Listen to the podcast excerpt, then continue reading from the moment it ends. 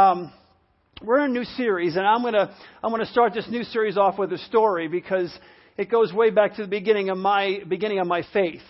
I was I got saved when I was second year of my second half of my senior year. I was seventeen years old. Um, once I gave my life to Christ, um, I decided I wanted to go into ministry.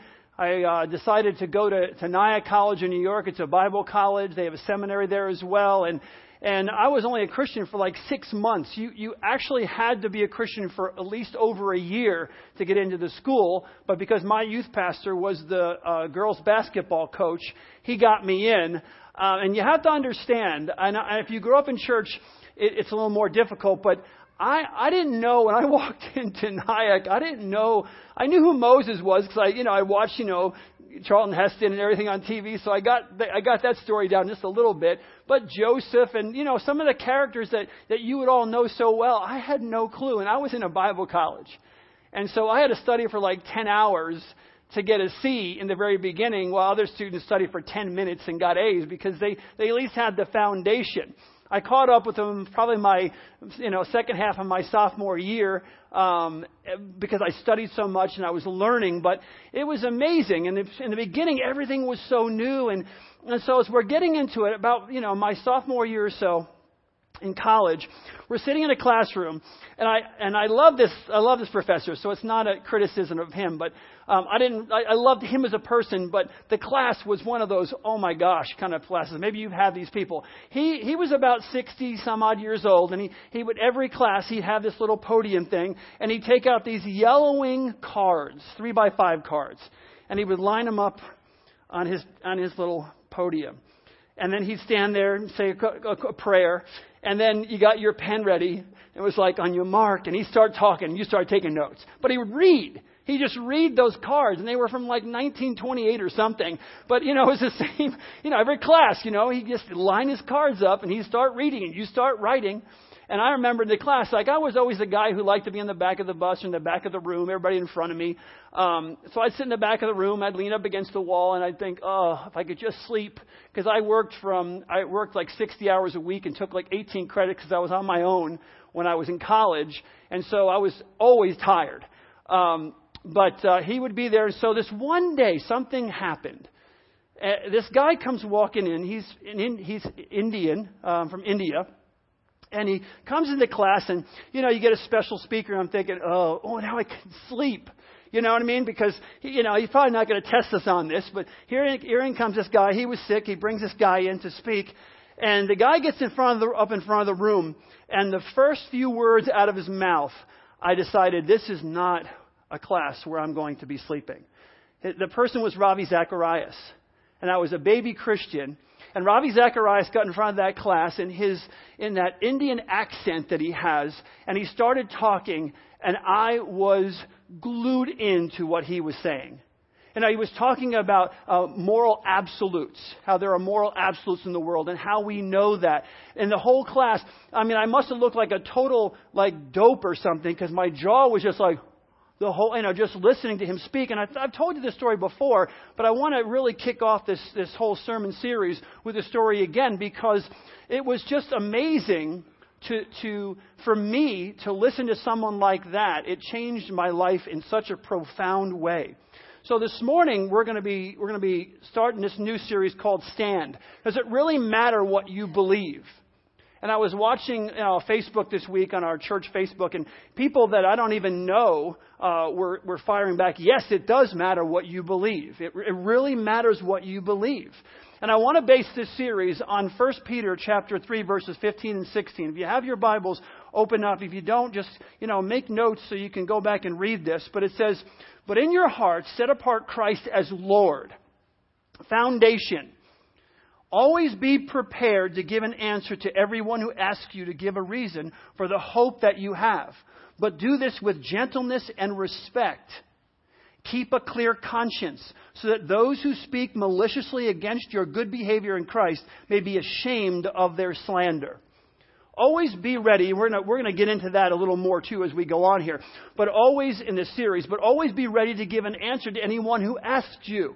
Now, I'm not ever going to embarrass anyone here, but honestly, if we had a show of hands, if I said, if someone asked you this question or that question or this question, would you be able to answer it, answer it effectively?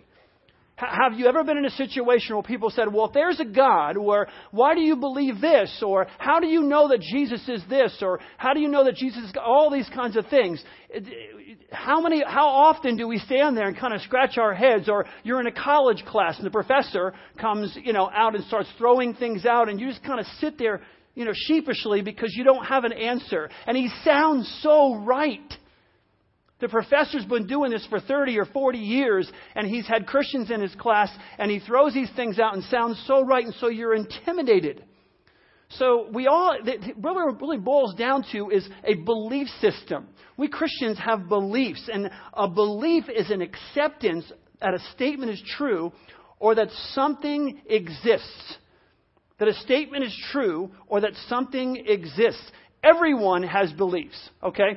Don't let anyone tell you that you're, as you're Christian, you have beliefs, you base everything on faith. Everyone has belief, and everything base, everyone based whatever they believe on faith. Because at the end of the day, I can push you back far enough and you'll say, I don't know, I just believe that's true. How did, how did, how did the universe begin? The Big Bang, blah, blah, blah, blah. Were you there? No, you were not. So basically what you're saying is you believe that something is true. It's your, it's, you have faith that what you're being taught is true. Right? So everything comes back to faith. We all have beliefs. We all have beliefs, and those beliefs determine what we worship. You say, well, only Christians or only religious people worship. That is not true at all. Everyone worships something. Everyone. Okay? If you reject God, you just put something else in his place and worship that. Everyone worships something. It just depends on what you worship. That's the only question. What is it that you worship? For some, it's money, it's it's fame, it's power. For others, it's it's pleasure or some some other activity. We all worship something. And again, if you if you eliminate God from the equation, we were created and designed to worship. So we worship as human beings. We can't help it. It's just, what do we worship? Take God out of the equation, I put something else in his place, and I worship that. Now, before we go any further, I want to establish what I mean when I use the word true.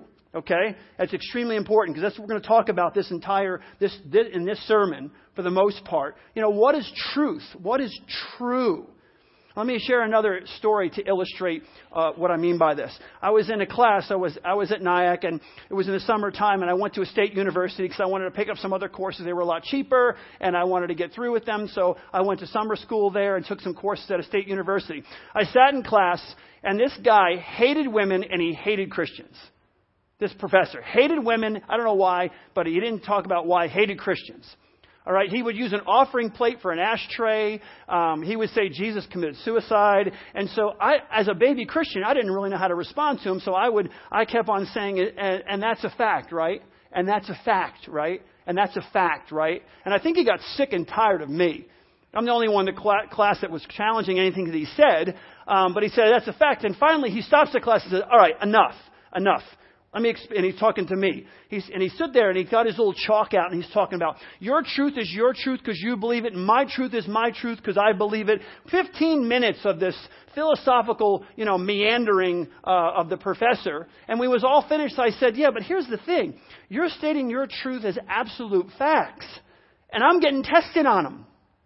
You're testing me on what you're stating as an absolute fact. I just want to know, if it, it, is it true? Is it a fact? Is it a fact? So the question you need to ask yourself this morning was, is he right? Is that true? Is the statement that he made true? Your truth is your truth because you believe it, and my truth is my truth because I believe it. What if your truth and my truth confl- conflict with each other? Think about that. What if your truth and my truth conflict? What if I believe, what if I believe that unicorns can breathe underwater? I'm a professor in a school, and I believe that unicorns can believe, breathe underwater. Does that make it true? Well, I believe it. I really believe, I sincerely believe it, that unicorns can breathe underwater. So does that make it true? See, I also, be, I don't believe this, just to make this clear, but what if I believe that Hitler was a saint and you don't? Are we both right? My truth is my truth because I believe it, and your truth is your truth because you believe it. I say Hitler was a saint. You say he's not. Are we both correct? See, here's one of the things we have to, I want to pull into this conversation and keep in the conversation throughout our time together. There's the, there's a, there's a law of non-contradiction. The law of non-contradiction states that a contrary statement, a contradictory statement, cannot both be true, okay? Cannot both be true in the same sense and at the same time. I mean, make this easier. The law of non-contradiction states that a truth's opposite cannot also be true. You can write that one down, okay? That, that'll help you. A truth's opposite cannot also be true. Now, in our culture, they want you to think otherwise, that a truth's opposite can also be true. That wall cannot be black and white at this, in the same sense at the same time. If I state that the wall is one color, okay, then I, in the next sentence, I state, I sentence, I state the wall is a different color, that's con- it contradicts it. A truth's opposite cannot also be true. So when Jesus says in John fourteen six, I am the way, the truth, and the life. No one comes to the Father but by me. Jesus made an absolute statement there. Okay? So you have to decide, is, is that true or not? Because I hear people, I don't know about you, I hear people all the time say, it doesn't, you know, it, it, it, all paths lead to God. All paths lead to God. As long as you're sincere in what you believe. So as long as you're sincere. Well, one of those statements is true, and one of them is not true. They contradict each other. Either those people are correct, or Jesus is correct. If those people are correct who say that, Jesus is wrong, and he's a liar. Let's not play around here, okay? Because he knows what he was saying was untrue. So he's not just wrong, he's a liar. So when he says, I am the way, the truth, and life, no one comes to the Father but by me, and people say, well, all paths lead to God as long as you're sincere in what you believe. One of those statements is true, and one of them is not true. Now, here's the deal. As, as, as our culture, it may make you feel good and avoid conflict to believe that, but just because you just because you believe it doesn't make it true. It may make you feel good to say, well, no, no, that's you can believe that. That's that's true for you. It may make you feel good to do that. It may avoid the conflict when you're in, in a classroom setting or with people at work. It may avoid the conflict, but just because you believe something doesn't make it true. So why is it so important that we stand on the truth? Why is it so significant? Because it doesn't seem so significant to most people in our culture. And that, that's why we're using this whole term, stand. What I want to do more than anything else in this series, I want to try to teach you truth. What does the Word of God say? What is a biblical worldview? What does God say? And what is truth? And then you understand that, and then you stand on that. Regardless if you're in a college class or you're at work, wherever it is, you have to stand. So at some point, we have to stand and not just not just go along so that to go along to get along. What is true? What is true? And then I need to stand on that truth. Because like never before, our worldview is under attack. Under under severe attack. Christians believe there's a God. Okay? There's a God. And there's and because there's a God, God created all things, basically. God created all things, and there are absolute truths in the world. It is God who determines what's right and wrong, good and evil. That's who determines it. Okay? That's absolute truths. There are absolute truths. There are things written on our hearts we all know to be true. And God is the one who determines right and wrong, good and evil. And it's that viewpoint that I just described right there that is really, really under attack. Let me explain and, and give you another an example. Um, just took our son Josh to the movies.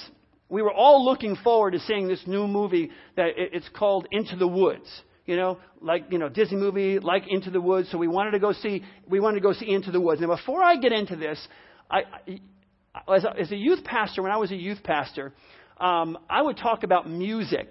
And regardless of what I said, if I mentioned your favorite band, that everybody would just shut off. No, they're my favorite band. La, la, la, la, I don't want to hear it. La, la, la, la, you're wrong. I, the band is wonderful. Okay. We have to have the maturity here, okay? Well, not how old we are.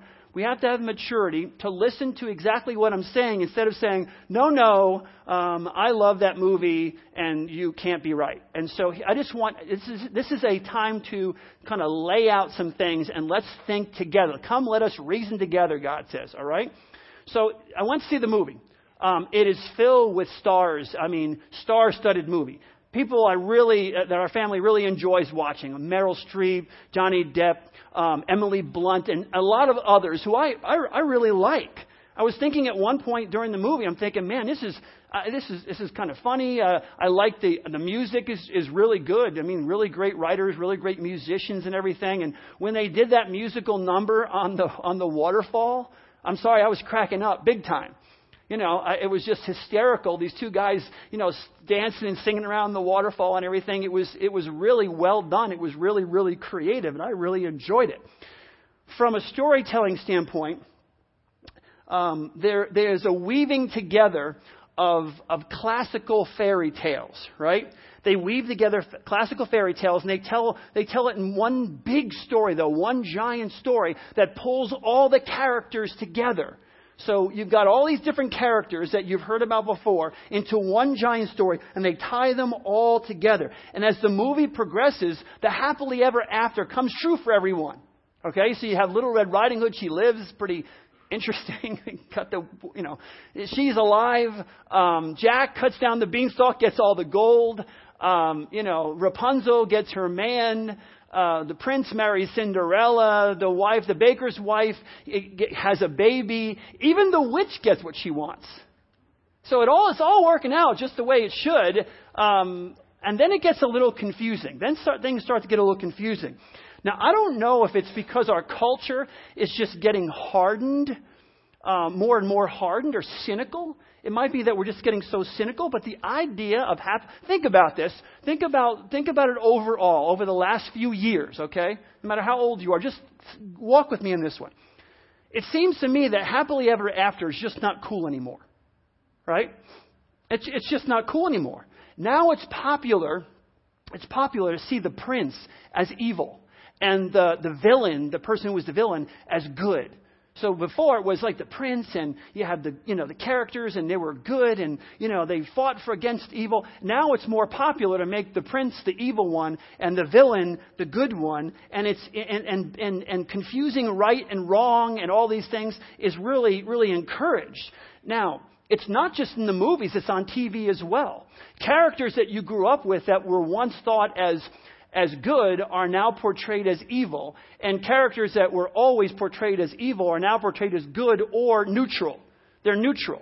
You don't really know what they are. They, in one sense, they sometimes they're good and sometimes they're not so good, um, and, and you kind of just get confused.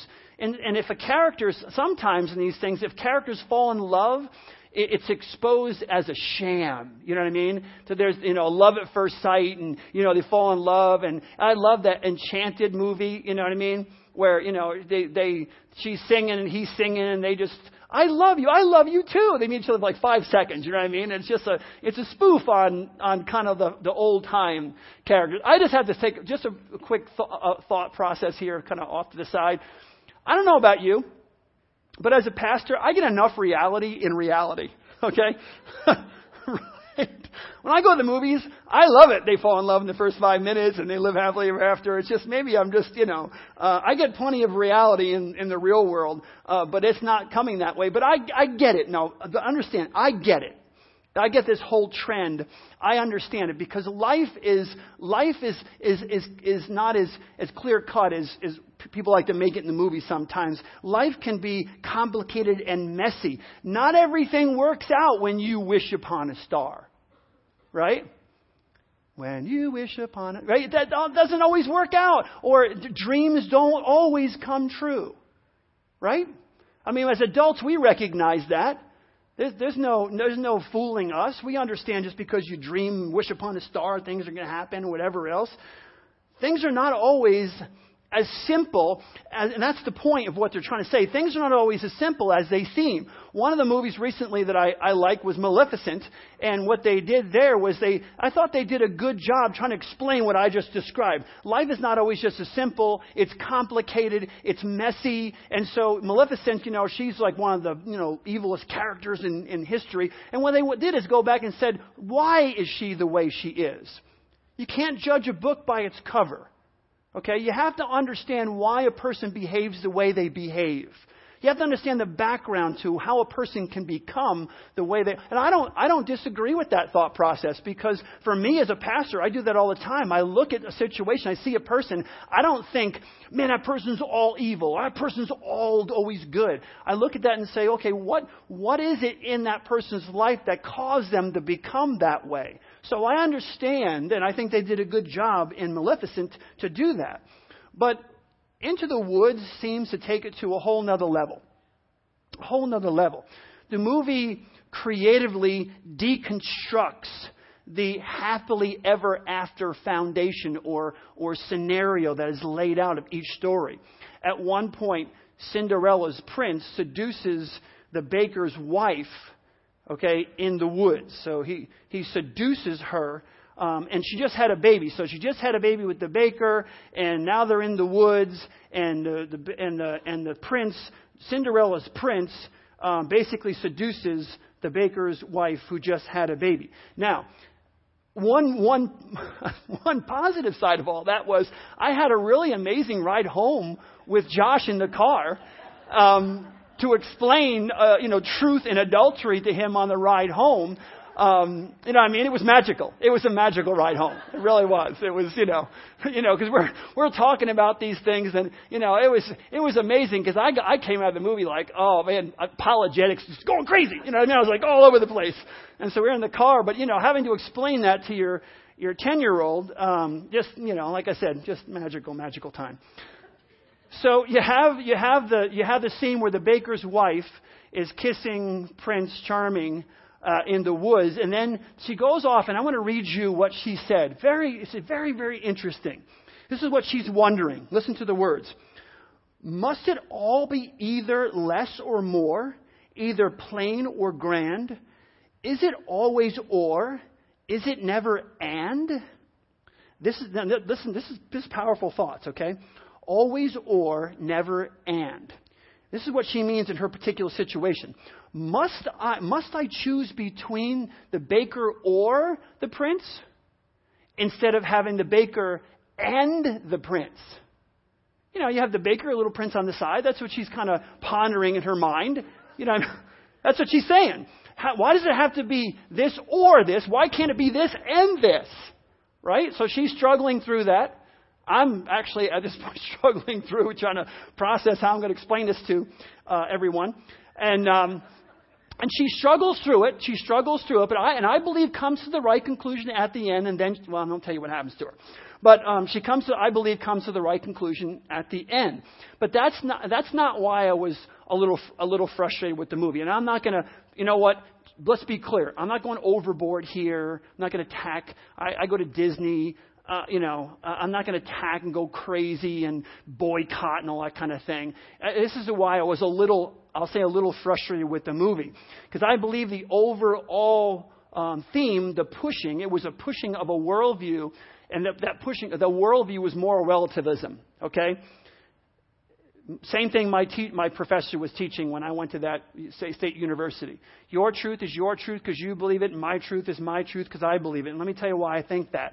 At the end, the adults sing a song to all the children. They gather the children around. The children are a little confused. And this is what they sing. Witches can be right. Giants can be good. You decide what's right.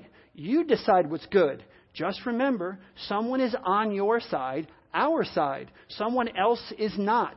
While we're, see, while we're seeing our side, maybe we forgot they are not alone. No one is alone. So you decide what's right. You decide what's good. Both your truth and their truth have people on either side. I have to remember that, okay, who believe different different things. You have people on either side who would agree with you. So their truth is their truth because they believe it, and your truth is your truth because you believe it. because you have people on different sides who would disagree with the conclusion you come to. Now, I want to be fair. I actually studied, believe it or not, I actually went through and read a lot of different um, people when it comes to this song. And there was a lot of people said it didn't it didn't preach moral relativism at all, you know. And what's interesting to me was two of the best ones. One was a philosopher who I'm not sure was a Christian, and he was arguing for the fact that it does. It teaches naturalism and it teaches moral relativism, and you know, and I'm not sure where he stood spiritually. But the person who said it didn't was the Catholic priest. I disagreed with him and some of the things he said, but I just want to be fair in saying that there's different people's opinions on that song, um, and they kind of were going back and forth. But but here's the thing. Um, here here's here's here's what I'm saying. Um, as adults, um, we would all have to agree that it would be at least very confusing, a very confusing moral message, right? At least that that that song, you decide what's right, you decide what's good, would at least be a very confusing moral message. The movie is rated P G. It's promoted during the Christmas to a younger audience. So I would have to agree, honestly, with the writers of the movie. Because at the end of the movie, the writers of the movie basically say to the adults, be careful the stories you tell to the children, because I quote, children will listen. Children will listen. I thought to myself, wow, that's amazing that you would say that at the end of the movie. Be careful the stories you tell children. Be careful what you tell children, because children will listen. They're right. Children will listen. So if you're going to make a movie that has some very um, mature moral um, themes, make sure that you're very clear on what you're trying to promote, what you're trying to get across to those children, because children will listen. Very, very true. So basically, um, you decide what's right. You decide what true is, what's true is at least confusing, correct? Would you say that was confusing? You decide what's right. You decide what's true. I would say that's at least confusing. But see, here's a cool thing, too. Regardless of their intent, it gives you and I, this just gives you and I a great opportunity to sit down with our children and differentiate between a Christian worldview and a non-Christian worldview. It's a phenomenal chance to sit down and say, hey, this is what this is the longest conversation Josh and I had on the way home in the car. Is that true? Is my truth my truth because I believe it? Is it right? For, if it's right for me, it's good. Okay? So if I want to, we were on one side, we were on the right side of the road, and basically I said, well, what if I want to drive on the other side of the road? It's good for me. It's right for me. What would happen? Well, you'd have all kinds of problems because the person on the other side of the road doesn't understand what's right for me is right for me, and I hit him head on, and we all we all die. Here, here's here, go. And I'm going to switch a little bit of gears here and kind of give you some of the issues that I have with this whole idea of moral relativism. Okay, this is not, not the last time we're going to talk about this in the series, and I'll run this series as long as we. Ha- I don't have an end date for this series right now because the most important thing to me is that we walk through this methodically, and everyone walks away. I want you to be here every single week, and I want you to invite people every single week because this is so helpful to to to all the things that people are dealing with in their lives. But here's part of the problem that I see. See, all the all the bad guys have already decided what's right for them. They've already decided what's right for them in, in the movies, not in the movies. They've already decided what is right for them, and it causes other people harm. So causing harm is good, right? If it's right for me, then it's good. If it's, you know, you decide what's right, you decide what's good. Well, it's right for me. I've already made my decisions that I'm going to do this and this because it benefits me. So that's right. And if it's right, it's good, right?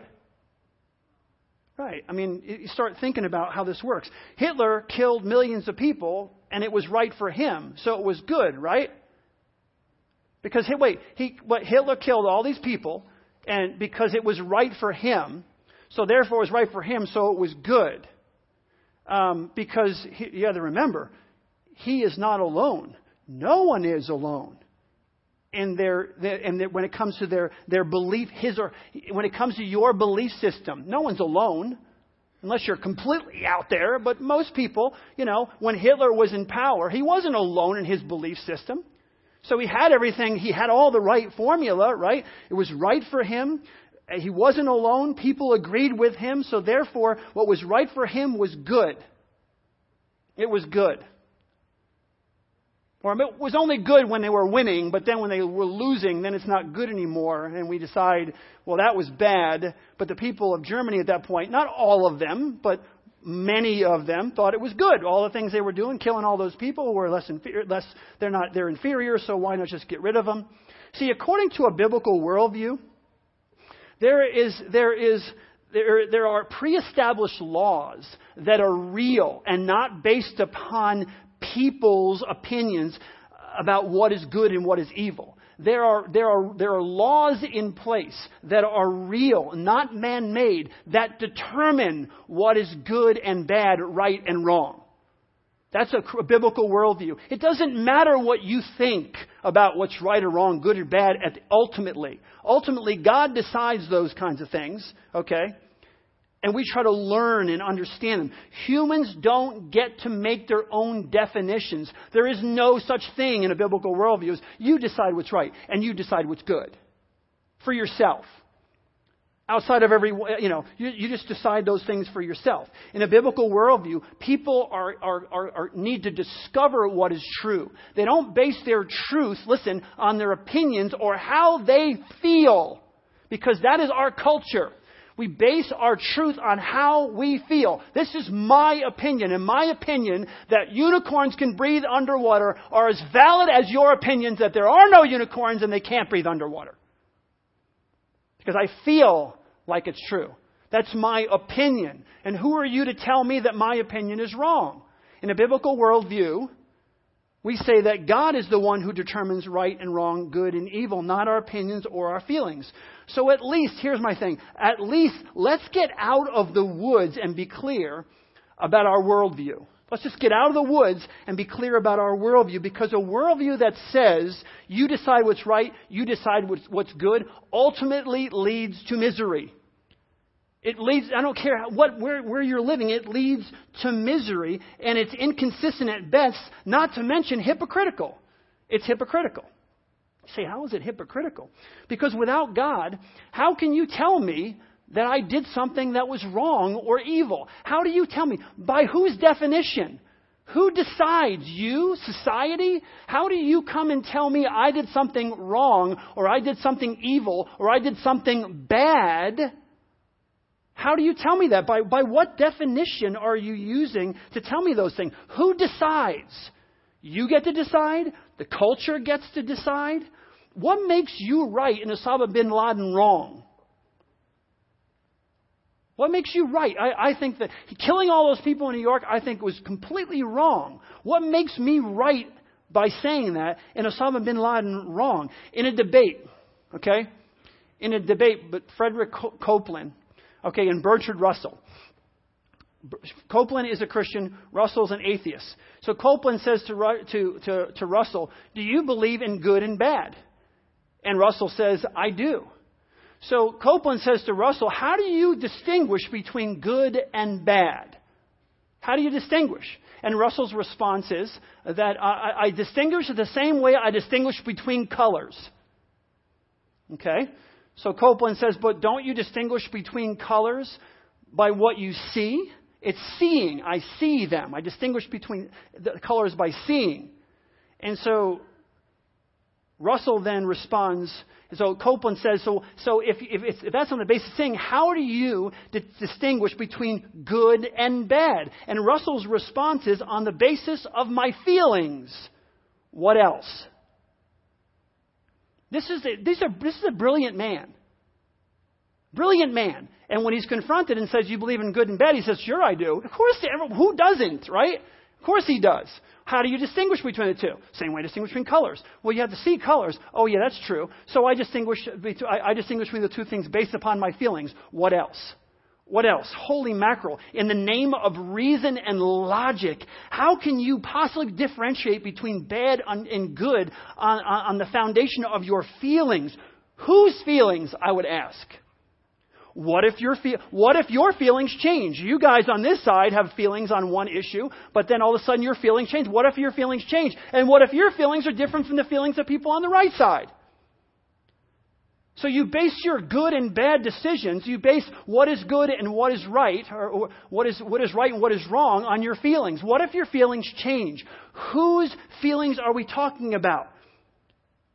What if our feelings disagree with, what if my feelings disagree with your feelings? You see, without God's absolute truth, it all becomes a philosophical discussion, a philosophical game, which is a lot of fun in the classroom. And it's a lot of fun when you're in the woods, but not when you're in the real world. It's fine in the woods, okay? It's fine in a philosophical discussion, but not in the real world. For me, it's clear. If you say something is good, then you assume, okay, when you use when you use the word good, you assume a reference point that something is bad, okay? You can't use the word good unless you have a reference point to say, this is good, this is bad. So if you assume something's good, then you have to assume something is bad. If you assume something's good and bad, right and wrong, then you assume you assume a moral law that determines what's right and wrong, good or bad, correct? Or else we get into the whole mess I just described. So if you assume something's good and you use the word good, then you have to assume something's bad. If you assume good and bad, right and wrong, you have to assume a moral law that determines what's good and bad, right and wrong. And if you assume a moral law, you have to assume a moral lawgiver. And you lead back to God. So the moment you start using words like that, you have to assume a creator. Or else, why are you using the words? C S. Lewis wrote this. I love this. He says, the moment you use the word better, you assume a point of reference. The moment you use the word better, I say, this is better than that. The moment you use the word better, you assume a point of reference. See, without God, without God, concepts like good and bad, right and wrong, they're, they're meaningless. Come with me here for a second. I, for, before as a Christian, I knew this to be true. If I wasn't a Christian, I, Nietzsche was my hero, okay? Nietzsche would be my hero if I wasn't a Christian. Because at least the guy is honest with his worldview. If you, if there's no God, if there's no God, concepts like right and wrong, good and evil, they're, they're meaningless. And so are words. If there's no God, so are words like suffering and love and truth. And purpose. I have a purpose for my life. What are you talking about? You, you, you got. You were here by, by random chance. You evolved into what you are sitting there in that seat. What do you? What does that mean? You have purpose. What do you love? What you? What does that mean? Love. What is? What do you? You're, you're suffering. I don't understand. Those those words have no meaning if you don't have a God there. Because here's the thing. You have to ask yourself. If these concepts don't have no meaning, why on earth does everyone use them? Because we have to. We we we use these terms because we have to use these terms. You see, without without God, we say, well, you know, I don't believe there's a God, whatever else. But then we use all kinds of terms that lead us back to God. And the reason we use them and the reason we have to use them is because we can't help but use them in the real world. As the baker's wife says at the end of the movie, she says, it's time to leave the woods. You can't live in the real world and not use those terms that lead you back to God. She says, we got to leave the woods. I can't, basically what she's saying, you can't live in a fantasy world. You can't stay in the woods. Philosophically, you can sit around and ponder in your mind all these concepts, but in reality, when you bring it into the real world, it doesn't, it doesn't work the same way. See, you were created in the image of God. Think about this. You're all created in the image of God, and I'll tell you why. Because you can't stand it when you see some, you have to respond when you see something wrong or evil happening to someone else. Inside you, even if you don't physically respond, you emotionally respond when you see something that's wrong. You emotionally respond when you see something that's evil. You, you can't stand, not one of you, okay? Not one of you can stand injustice. Can't stand it. You can't. Why? Why is that? Why do you see injustice and respond? Jeremiah twelve, verse one, he, sa- this, he says this, I would speak with you about your justice. Why does the way of the wicked prosper? See, we can't help it. If you claim there's no God, you can't live out the worldview, your worldview in the real world. If you say there's no God, you cannot live out your worldview in the real world. Because when you use words like right or wrong, good or evil, or judge me in any, any way, you're a hypocrite. The moment you judge me, the moment you use words like right, wrong, good, or evil, you're a hypocrite. Here's another thing. Think about this. You, you can't even be in a discussion with me about the subject unless you borrow from my worldview. Like, you can't even discuss these issues unless you're borrowing from my worldview, because in your worldview, you have no reference point to the discussion. Does that make sense? Okay. So in order to have a discussion about right, wrong, good, evil, judgment, all those kind of things, you have to borrow from my worldview even to have a discussion. So are any of you guys thinking I'm wrong right now? Anybody? Thinking I'm wrong right now? Okay. So we're going to close off here, because throughout this series, we're going to we're going to talk about some, some topics. We're going to talk about, we're going to answer a whole lot of questions like, why does God allow suffering and evil in the world? We'll talk about that next week. And we're going to talk about that more than once. Okay, this is a longer subject. But why does God allow evil and, evil and suffering in the world? But before we before we, you know, close off, I want to I have a question for you. I want you I want you to ponder these couple of questions before next week. Okay? I want you to ponder these questions, so you can even write them down. All right, write these questions down. First, without God, we're talking about suffering, on the subject of suffering. Without God, why even ask the question? If there's no God, why are you even asking the question? Do you think a hippopotamus asks a gazelle this question when he sees a lion, when they see a lion take down a wildebeest? You know, you ever wonder why it's like this in the on the on the savannah?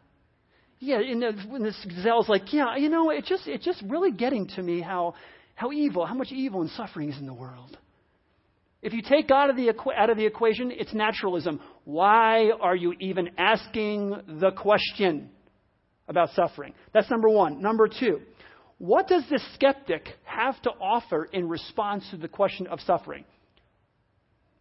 What does the skeptic have to offer? I'm going to offer you answers next week.